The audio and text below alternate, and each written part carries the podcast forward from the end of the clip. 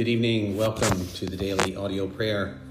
I am your brother, Sean Odenhall, and we are here to come before our great God and King.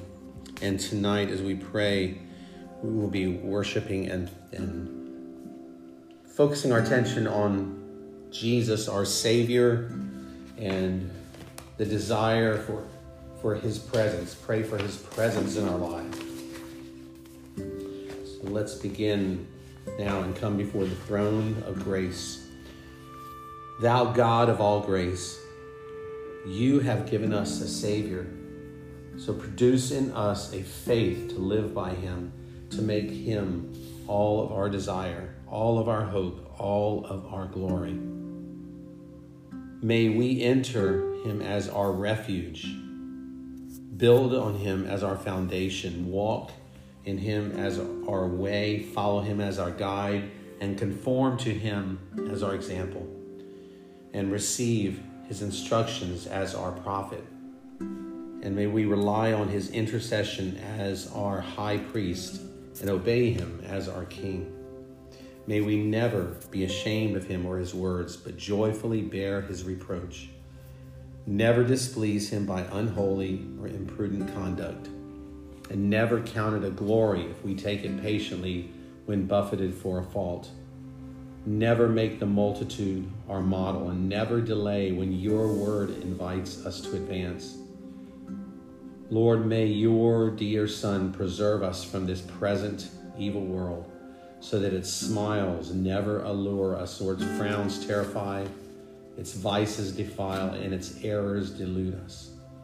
May we feel that we are strangers and pilgrims on earth, declaring plainly that we seek a country, and our title to it becoming daily more clear, our meetings for it more perfect, our foretaste for it more abundant, and whatsoever we do, may it be done in the Savior's name. Gracious and loving God, we do come in your presence, our Savior, the presence of our Savior who saved us from so many things, saved us from the guilt, the power, and the pollution of sin we come before you asking for your forgiveness. Forgive us for aspirations that never get translated into action. And for promises that we have not kept. Forgive us for having good intentions that were not fulfilled and for the good deeds that never got around to doing.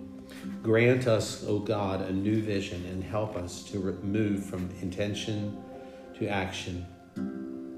Grant us a new vision and help us to keep our eyes on you and to be faithful in all that we do. We confess that our sinfulness gives us fear and keeps us from pursuing your will, pursuing you we live with ideas of safety and failure that do not make room for your call to set our lives aside for your sake. But you, Jesus, you promise to be with us, so we ask to be strengthened by your Spirit to step out of our comfort and into his arms. Forgive us for our shortcomings and free us to follow you. May we know certainly what we are saved from Hear our confession as we continue our prayers. Better is one day in your courts, Lord, than thousands elsewhere. Almighty God, we are sorry for the times that we have failed to help others experience the goodness of your presence, for the times that we have intentionally excluded others from your church. We are sorry. Please help us to seek your presence and to help others do the same as we silently confess our sins to you.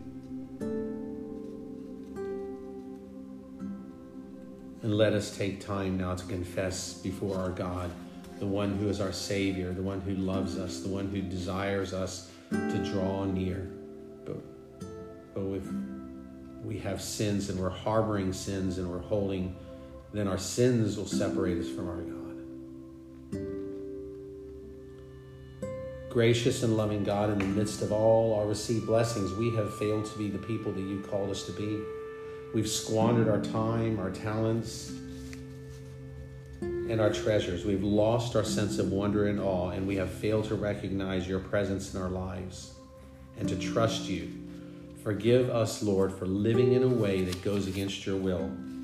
Grant us the strength and courage to resist the temptations that come into our lives.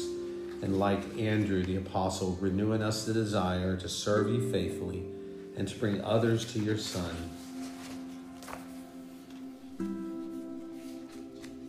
Lord, tonight we also pray for guidance and direction. We ask you to help us to cultivate spiritual disciplines, loving Father so we are more able to receive what you have to tell us and more willing to do what you require. May we not only come to you with our needs, our praise, and our thanksgiving, but make a habit of spending time in worshipful listening. Help us not allow the distractions of social media and the busyness of life drown out your still small voice. Help us be guided in all things by you rather than our own imperfect judgment. And mighty God, if we try and live our life without you, we will fail. And I can say that without a doubt. Long ago, you sent your presence in a towering cloud and burning pillar to guide your people through the wilderness. When I don't know which way to go, I ask, and we ask together as a family of believers that we would know your presence near us, guiding us in the right direction. We do not want to go anywhere without you, Lord, because being in your presence is the best place to be. Protect us from harm and direct our steps through Jesus Christ, our Lord. Amen.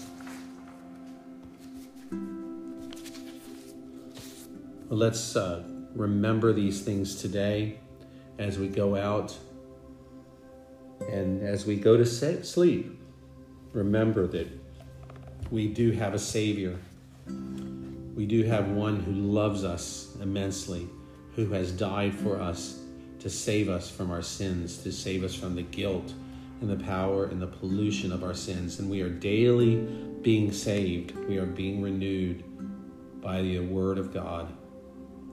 And may we know the Lord, His presence in our life and seek after the God, Lord's presence more than anything else. May we ask for his direction and guidance in all that we do and not attempt to do anything on our own, for there we will fail. So the Lord bless you and pray that he would uh, make himself known to you in a special way today. We'll see you tomorrow.